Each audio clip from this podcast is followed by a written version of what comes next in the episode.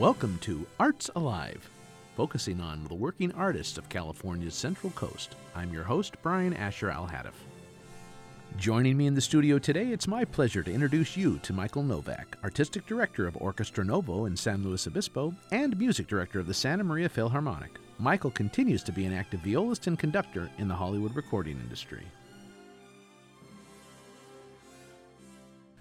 Michael Novak, thank you for being here today. We're really excited to know more about you and your journey. Thank you. Great to be here, Brian. Thank you. How long have you lived in the Central Coast and how did you go about coming here? Getting here. Well, uh, in 1984, I was uh, chosen to be the conductor of the San, San Luis Obispo Symphony. And for four years, I commuted up from LA every week for rehearsals. Wow. And then at the end of four years, uh, the house that I was living in in Pacific Palisades uh, was being sold. So I had to find another place to live. And very wise people said, well, why don't you move here and then just drive there? Nice. Best move I ever made. So that was in 1988, and I've been here ever since. So I still, uh, to this day, drive to LA to work down in the studios. Wow. And uh, I'm always glad to be home. And how much of that work in the studios is viola versus conducting, or is it? Uh, mostly, mostly playing, mostly viola. Uh, but I have a couple of composers that always request me as a conductor. And where were you, where are you originally from? I'm from Rhode Island. And Uh, born in Providence, Rhode Island. and how did your journey take you to the good old fashioned California? Uh, well, I kept going, migrating west, like Horace Greeley says, "Go west, young man." Yeah. So I started my musical life in uh, public schools of Rhode Island, Warwick, Rhode Island, Bravo. uh, when they actually had a violin teacher come to our school. And I, I don't know if it was once a week or twice a week, Mr. Cuddy would come and we'd have group violin. Yeah. And that's what got me started. Um, and then I went my first year of college to Boston University. It was close, and I got a good um, price because my parents had both gone to Boston University, so it was really easy for them to pay for my education. Nice. Uh, after a year, I transferred to Indiana University, and that was probably the greatest move I could have made. So I was uh, fortunate to run into the incredible William Primrose, the great Oh. violist, my hero. my hero, my hero. And um, I was playing violin at the time, but when I met William Primrose, I said I want to switch to viola. Wow. And so I had a violin teacher at that time who played both, Mhm. and he switched me over to viola. And at the end of that year, which was my sophomore year of college, I went up to William Primrose and said I would like very much to study with next year. I'll bet. And without an audition or anything, he said, "Well, why don't you come to the uh, Music Academy of the West this summer? I have an opening." Uh-huh. someone canceled out at the last minute. And I mean, just with weeks to go, um, Yeah. I was invited to go there. And so that's how I got to come to California for the first time. My goodness, what an exciting! Uh, when you just said uh, William Primrose, all of my entire discography at home just opened up. The the, the recording of the the Mendelssohn uh, octet with Heifetz, uh, Mhm. the Dvorak uh, uh, chamber pieces with Rubinstein and Heifetz. I mean, he was just part of that that sort of rat pack of, of The A team. you know, the A team. Well, I think he was the best of the A team. I think Mm-hmm. uh, Heifetz got all the attention, but Primrose, Primrose was the all star in my eyes. And if you Yeah. really pay attention to what he could do on the instrument, hmm it surpassed Heifetz, really. And he was all viola, no violin, right? He started on the violin. Uh-huh. His father owned an Amati violin, a viola, a Amati viola.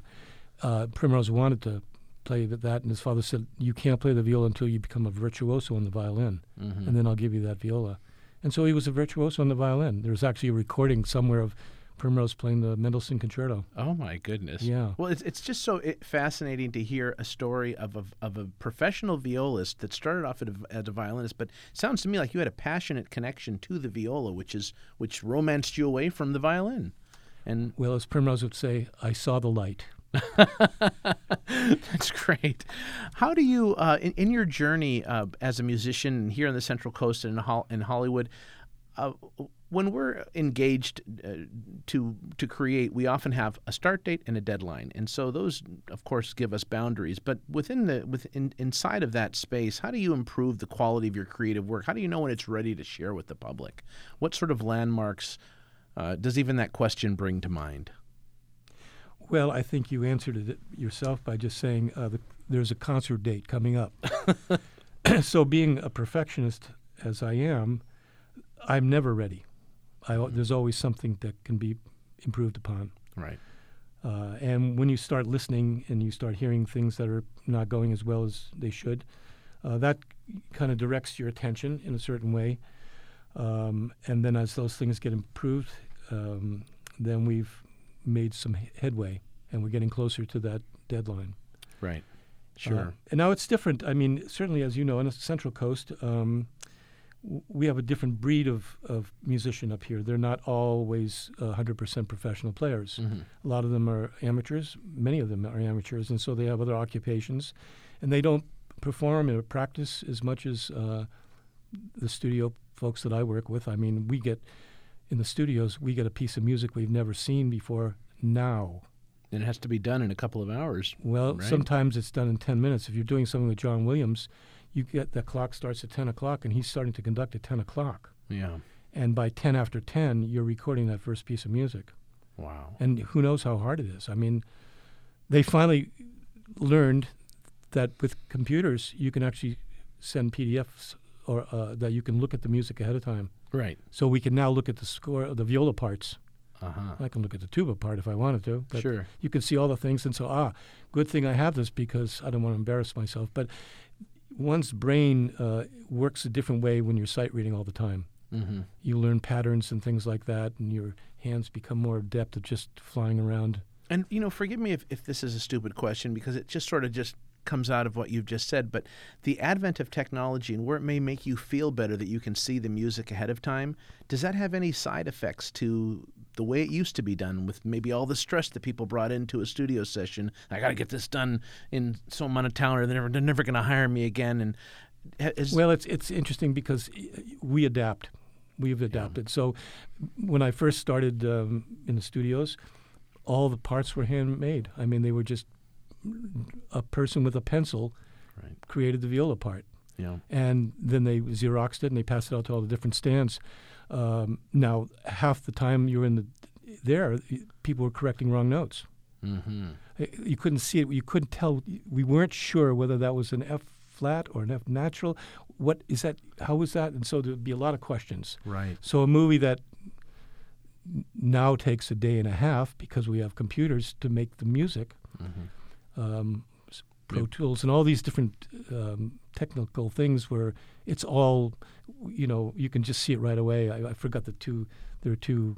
You probably know to make parts. You have oh Sibelius and uh, Finale. Finale, right. right. So one uh, studio will use Sibelius, and others will use Finale, or a uh, arranger will do it. But I mean, there's a person that does a part.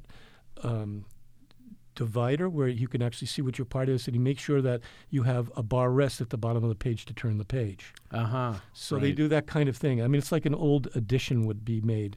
Yeah. But it's it's pretty amazing. So there's no time. All the notes, are, I would say, 99% of the time now are good. Yeah. There are hardly any wrong notes unless the machine wasn't sure what it was. Right. Or the right. programmer wasn't sure. Interesting how in, in musical publishing the machines do make mistakes. yeah, they can. Well, and the other thing that I've you've probably seen this too now, and it'll probably become more widespread as time goes by, are the the pedaled uh, when you put a, your foot on a pedal and it changes the page on a screen.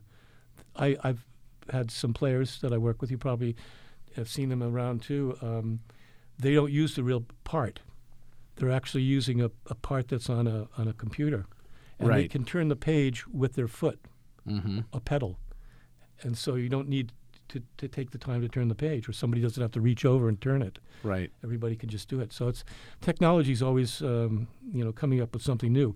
On the other hand, um, we're working less because of it. True. So what would have taken a week for to make a movie now maybe can be done in a day and a half. Yeah.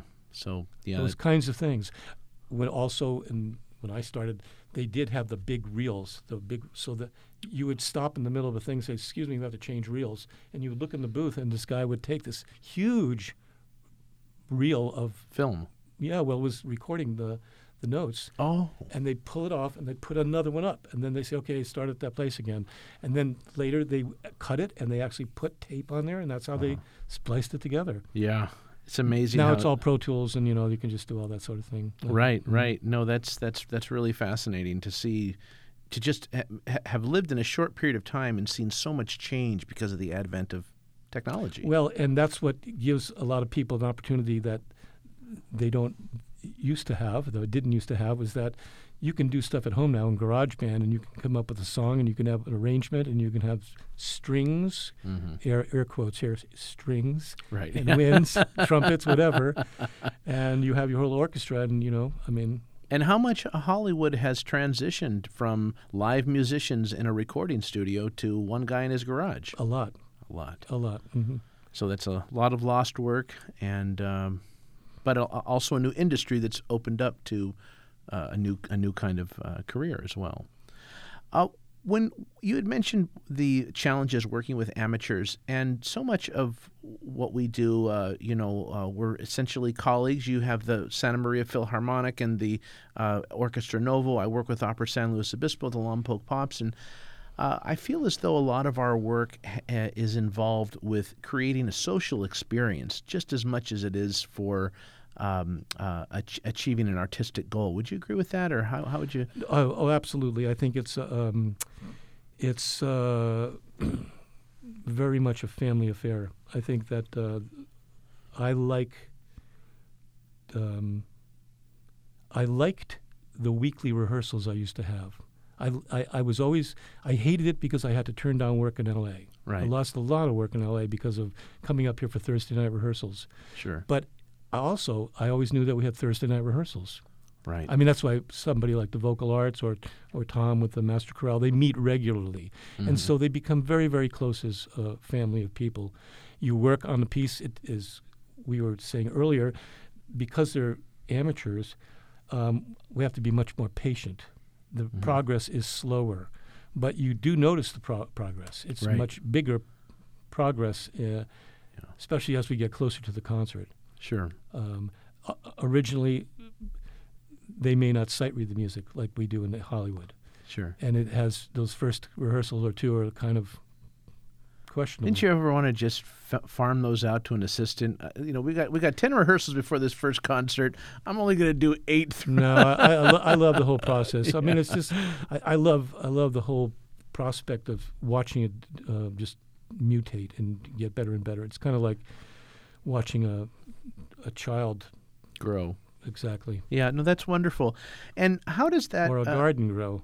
how does that play into your uh, repertoire selection? Um, now, It- depend it when I plays a ta- lot into it. Sure. You know, when I talked to Jill Anderson about Canzona, she was talking about how, how diverse she can be. She can program in, in Tahitian and, and in Korean. But then when she compared uh, my world in the opera and how I'm sort of linked to the top 10 pieces because that's what's going to draw in an audience, uh, where do you sort of land in, in the world of orchestra with repertoire selection and given the challenges of producing music here on the Central Coast? Good question. Um, and I mean, that is a very good question. Uh, I have always been sort of experimental and not mainstream with my programming until we got to 9 11. Hmm. And then I realized that Hindemith wasn't going to satisfy the people that were coming to the concert or Shostakovich. As much as I wanted to do those pieces, or Xenakis, or, you know, Lutoslawski, Right. Bartok. There's many great pieces out there, Sibelius symphonies, some dark pieces. I mean, very, very interesting work. Prokofiev works, The whole world of Bruckner's virtually unexplored. unless you're living in Germany. Right. Um, or if you're in a big orchestra like the Philadelphia Orchestra, they do Bruckner. And Sure. there'll be a bre- the guy from Germany will come over and conduct it. Yeah. but um, I felt that instead of, I had to sort of coddle the audience. I had to pacify them. Their reason for coming was different. They needed to be calmed down. There was a lot of anxiety going on. It's kind of like what's going on right now. There's a lot of anxiety going on, and so. Um, we need to feel better. Is that maybe we're, we're coming here for uh, an escape? Is that perhaps what well, changed I think, it? I think music has always been that. Right. I think that's the wonderful thing about it. I, I've been doing a podcast these past few months called "Music So Sweet," mm-hmm. uh, personal reflections. And it's basically I've gone, I've taken a composer every other week or so, or once a month, and um, examined some of that composer's works. So Mm-hmm. I started with Bach, and um, you know did some beautiful arias from cantatas and things like that. Uh, Dominus Deus from the uh, B minor Mass Uh-huh. uh, Brandenburg concertos. Then we went to Samuel Barber, which was really fun to do because I knew Samuel Barber as a human, living human being. Oh, I didn't know him personally, but he was alive yeah. when I was alive, and so sure. um, there were a lot of things in common with my life in his life. And that was your second episode, right? Barber, yeah, So you went from Bach to Barber. yeah. I was kind of going That's great. alphabetical. I didn't want to do that, but I, I wanted to just jump around a little bit. What I loved is that I st- when you start investigating these things. So, for instance, I got I started with Knoxville Summer of 1915, and uh, Dawn Upshaw's performance. On, I do these are all YouTube performances. So, um, lovely. She's singing. Pictures of Knoxville in 1915 were there on the screen, so you can see that. Oh, And the words go by too. So now people are seeing it, they're hearing it, and they're looking at t- the time. So you, all of a sudden, there's no COVID up going on. You're living in Knoxville summer. Um, I did th- the Barber Violin Concerto, and I had an interview with my friend Anne Akiko Meyers, the great violinist, who's Mhm. played this piece hundreds of times and introduced it all around the world. She was a great interview, talking about the piece. I did the Barber Adagio for strings, and I was unbelievably fortunate because with this so much time, you have the ability to explore. When you're running around all the time, you don't have the chance to just sit back and really learn and, and find out what's out there. So, of course, YouTube's got all these things. The Barber Adagio for strings was premiered by Toscanini, the string version, and mm-hmm. the NBC Symphony in 1938. They have that performance. It was Wow. NBC, National Broadcasting Co- Company or Corporation, and uh, they recorded all their p- performances of Toscanini. So, a beautiful performance, not to be related with uh, Platoon or Princess Diana's death or the you know the Right. invasion of whatever Mhm. Afghanistan or Iraq, and um, but a piece of music by itself. and you know, in Toscanini, we we, we revere as, as as someone who had real personal interpretive ideas. So I am just hearing that that recording is out there, and you know, knowing how commercial the sound of Barber's Adagio sings sounds like. You know, uh, it, I can't wait to hear what Toscanini did with that. I mean, we Oh, associate beautiful. Toscanini with Aida and you know Beethoven, but not necessarily a contemporary composer. True, true, and that's true. Um, he always got lost in Copland. If there was a, a you know three eight bar, a five eight, and couldn't, couldn't do it. But but what you love about this connection too, 1938. So you listen to the recording and you'll you'll listen. Um, the violas sound incredible, Ah. beautiful voicing, beautiful, beautiful. Aha! I said, who was in that section? William Primrose. No. So in that recording, Primrose was a member of the NBC Symphony. He sat second chair to Carlton Cooley. Oh my goodness. Yes, and you can hear it. I mean, there's no question. Wow, that's a beautiful viola sound. Mm-hmm. So those kinds of things they get they get me very excited about Yeah.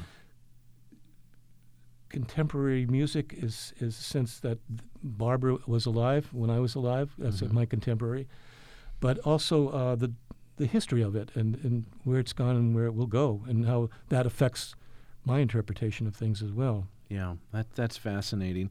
Uh, talk to us a little bit about the uh, your your experience with auditions, um, and I'm sure that comes into a number of uh, of different uh, uh, manifestations. But the one that I think about is, what if somebody wants to be a soloist in an orchestra that you conduct? What are you looking for? How do you audition for something like that? Well, you know, you probably get this all the time. Somebody will send in a recording of something, a Right. disc or a CD or something that we're a file to listen to, and um, it's hard to decide. I mean, it's hard to make a, a decision about soloists. Uh, a lot of the times, much of the time, these are people that I know or have been recommended to me by people that I know. Right. That would say, you know, Robert Thies. Do you know that guy? Sure. Yeah, okay. I didn't know him until two people said, you got to get Robert Thies. Yeah, Robert and I did Rachmaninoff too in Whittier. but okay. he, he's, well, he's a Rachmaninoff guy. yeah, that's right. And uh, else? he did the, the third concerto with us at the symphony years ago. Oh, that's no walk in the Thirty thousand notes, Yeah. and he memorized it all. Wow. I mean, he, so that's the kind of situation. Now, will I have Robert back? Of course I will. And other people recommend people, and they say, you really got to get this person. Mm-hmm. Or it's somebody I work with in the studios. Yeah. And there's a really great number of people that are just virtuosos. And what you've just described is absolutely accurate. And as far as I as I know as a conductor and a musician, that's how we do a lot of our business.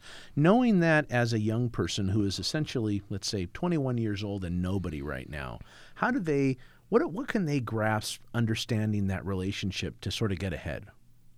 You know, like how do they take that knowledge that well, gosh, he doesn't know me and I don't know this guy and I haven't made a mark yet. What am I supposed to do to get known? Boy, that's a hard one, isn't it? Yeah. I think it goes back to everything. Um, it's uh, being in the right place at the right time and having someone recommend you, someone that has heard you and thinks a lot about you. I mean, my career got started in between um, Boston University, Indiana University, and L.A. because I moved to L.A. to conduct in the early 70s.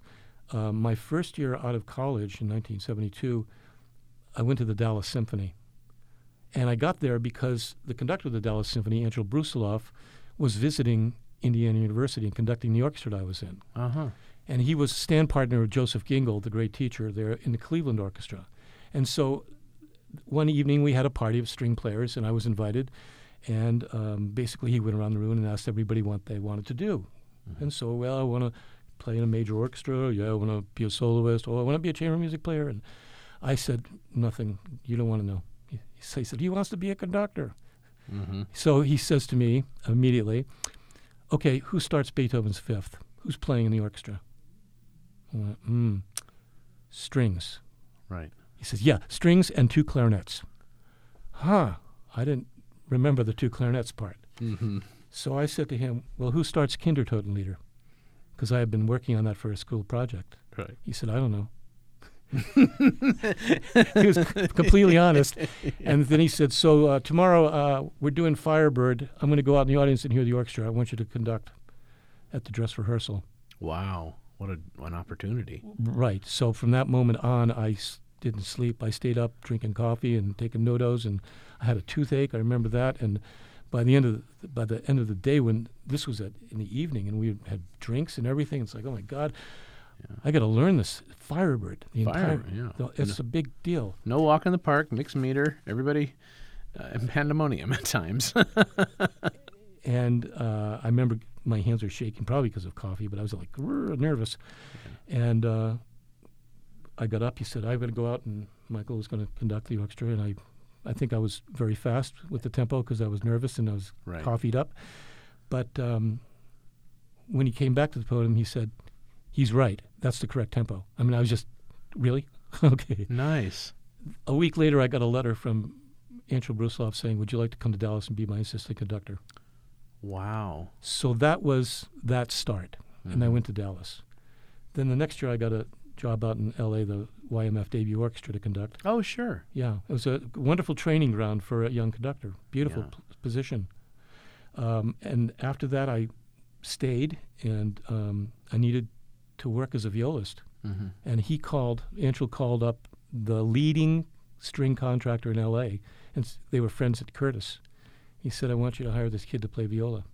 Mm-hmm. So it's a long wait from what you asked, but it, it tells you that people make their careers by helping out other people too, or because of help of other people.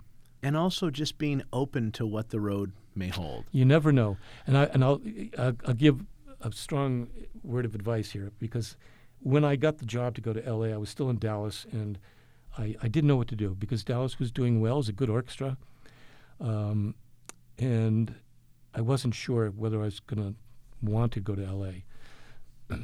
so I asked the librarian, who was a viola player, and I said, Mike, what shall I do? And he said, just think of it this way. When you're standing in a doorway, all you can see is straight ahead. But until you walk out in through the doorway, do you even know that there's a left or a right? Mm-hmm. Take that step and then see what's out there. So I've never forgotten that. That sounds like great advice. Well, I've, I've kicked myself for opportunities that I've not taken that step and should have done it. Mm-hmm. On the other hand, um, I uh, say, what the heck, let's try and see what's going to happen, you know? Yeah, and and and what an opportunity that was that was presented. And and my my stepdad uh, always used to say, opportunity fa- or luck favors those the prepared. And that has a lot to do with it too. You have to be prepared for that opportunity to be ready for you, Right. and and to move with it. Um, what's now? You talked a little bit about the podcast that you're uh, involved in right now, which, uh, correct me if I'm wrong, feels like a product of COVID nineteen. Yeah. What else is is happening uh, during this time, and how are you feeling? Uh, uh, your your natural massive river of creative energy. It has to go somewhere. COVID just can't stop it, right? Where is that going for you? How is that? How are you evolving and and and getting outside uh, and surviving during Well, this? it's very hard, as you know, because we're, we're geared. We're, we're like athletes. You know, if if you can't play basketball and you're a basketball player, what do you got? I mean, so you shoot hoops in your yard all day, and yeah. right. But I mean, we're going to see that with football this year. Same thing. We're athletes. I mean, we are athletes, and Mm-hmm. that's why everybody needs their snacks at their rehearsals, because you're using a lot of energy. We're playing a lot. Um, Are you exploring new repertoire as a violist, as a conductor, or um, how are you planning in, in, in sort of? I'm listening to a lot of music. I'm I'm Ah. a student again, and I really like it. I'm I'm just so happy, and that really takes me into what I love is to just study. I mean, I like to learn. I love to learn, Yeah, and the more I know, the better I feel about, as you were saying, prepared. right. If opportunities open up, you say, "Well, yeah, I think I could do this." So I know a lot of our, our colleagues are probably going to be listening, and they would love to know that in addition to the Toscanini recording of the Barber Adagio for strings, what else is on your top three playlist right now? By the way, you know, and you know probably know this, but that if you're a string player, you probably don't know this, but that Barber Adagio string was transcribed by Barber for choir, so it's the Agnus Dei, and it's sensational. It's Oh. chillingly beautiful. I did not know that, so that's definitely number two that I'm bringing home from this uh, interview. yeah, I didn't know it either. I did not know that. I mean, th- these are the kinds of things. Um, well, Brahms, I got into Brahms. He was uh, did one of my episodes was on Brahms. Uh-huh. Love that. Um, one of- another one of my favorite recordings is the uh, the sextet with Primrose and Heifetz together. sure. Good old RCA Blue Label recording. Yeah, I know 'em. I know them very well. Yeah. Uh, and I just finished Mozart, which you know, you, all of these composers deserve you know much more time than I'm giving them, but I, I give a smattering of their styles. Mhm. So we, I'm working on Beethoven now, but with Mozart, you know, it's maybe it was a couple of arias from Magic Flute, the two Papageno arias, Mhm. the Papageno aria and the Papageno Papagena aria Right. with Thomas Quasthoff. You Oh. know? I want you to I want you to listen to this. Okay. Um, it's so incredible. Now, I don't know if you know Thomas Quasthoff. If you know who he I is. I don't know his at all. He's a great German baritone. Um, he's a thalidomide child, so he was born very short. uh-huh. He has um, he doesn't have arms. Oh no. He has fingers coming out of his shoulders. Uh, he has one lung. He has no knees, and he's got one of the world's greatest vocal sounds you'll ever hear. Wow. He's not singing anymore, but he lives in Berlin. I think he still teaches. He does jazz. He can sound just like Louis Armstrong, or he can sound. He does trading fours with Bobby McFerrin. I mean, he's an all-star. So once you get past his looks, the man himself, I've got to know him at the Oregon Bach Festival. Uh-huh. Helmut Rilling brought him there, Oh. and we became really, really good friends. mhm. He's got a fantastic sense of humor. He's a, a really a kick to be around, and um, he's his brain is so wonderful to just he'll, he'll put you on at any time. Now I know I'm wondering, so I'm imagining many of our listens listeners are. How do you spell his last name? Okay, it's Q U A S Quast T H O F F Thomas Quasthoff. Quasthoff. The you, I'm sure you absolutely know intimately the Papageno Papagena aria. Uh, Sylvia uh, Schwartz, I think, is the his uh, Papagena? yeah. Uh, he starts it off like, you know, pa, just so like nothing's going to happen here, and then he sees her, and then uh, his eyes come up to life, and it's just like they they're just so incredibly happy together. So that's Thomas Quasthoff, and so this, I didn't know where this was going to start. I, I know I wanted to hear Mozart arias. I, I you know I've loved playing in the Mozart operas, um, and there it was. There was Thomas. He- So wow. Then Jeff Kahane playing a Mozart piano concerto, uh, some chamber music pieces that I really love, uh, Mozart Symphony Number Twenty Nine. So you get to see what a man has done in 35 years of his life, and you compare your own life, which you did in 35 years, and say, "Oh my God, Right. you know, who are these monsters?" hmm They're- Has this time uh, uh, given you the opportunity to really focus on what's on your bucket list as a, as a conductor? What is what are you hungry to conduct? that- Something you've never done before and maybe always wanted a reason. Oh, I think uh, Mahler Second would be a great one. Uh, I've always wanted to conduct that. I'd like to do the Mahler Five again. I really love Mahler Five very much. Uh, Bartok Concerto for Orchestra is one of my very, very favorite pieces in the whole world. Conducted a couple of times. Um, you know, there's just so many great pieces out there. Prokofiev symphonies and Sibelius Violin Concerto. I, I mean, you know, th- anything that gets my blood going, you know, i mean I, I, i'm out of control. My molecules go out of control with great music. There's And- something about it. Are we allowed to ask what is the one piece that you don't need to ever conduct again? Finlandia. All right, there it is. I'm sorry. sorry, folks, all my Finnish friends. Uh, I, I never conducted it. And uh, oh, oh, the other, it's just that I played it a lot when I was a kid. Right. It got overplayed. Yeah. Same thing, uh, Symphony in D by, um, oh my gosh, the Franck Symphony in D Oh, minor. really? Yeah, Okay. it- it's too repetitive to me. And uh, Paul Woodring brought me this today, as a matter of fact. What is it? I'm looking at a, C- Oh. a CD of uh, Cesar Franck Symphony in D minor. No That's way. great. Yeah. Hi, Paul. well, there you go. See, there's something for everybody. Uh, um, and people love that piece. I mean, people just love that piece. Yeah, it's interesting how many times that's uh, come up for me. As and I'm not really uh, often in in an orchestral, uh, solely orchestral situation, but that seems to come up quite a bit. You've given us so many points of wisdom that I, I can imagine a, a number of different uh, potential career positions could could glean uh, from. Uh, let's let's uh, close focusing back on what would what would your advice be to the young conductor, the young aspiring conductor at the beginning of his career, and how do we? What would you say to that to that to that young Michael Novak who all the things that you couldn't imagine would have unfolded? Well, I think number one, uh, be patient. You have to be patient. And all the talent in the world uh, doesn't mean anything if you don't take the time to really study properly. So you have to learn how to learn. And this is um, something that I've talked to a lot of my colleagues who teach at universities.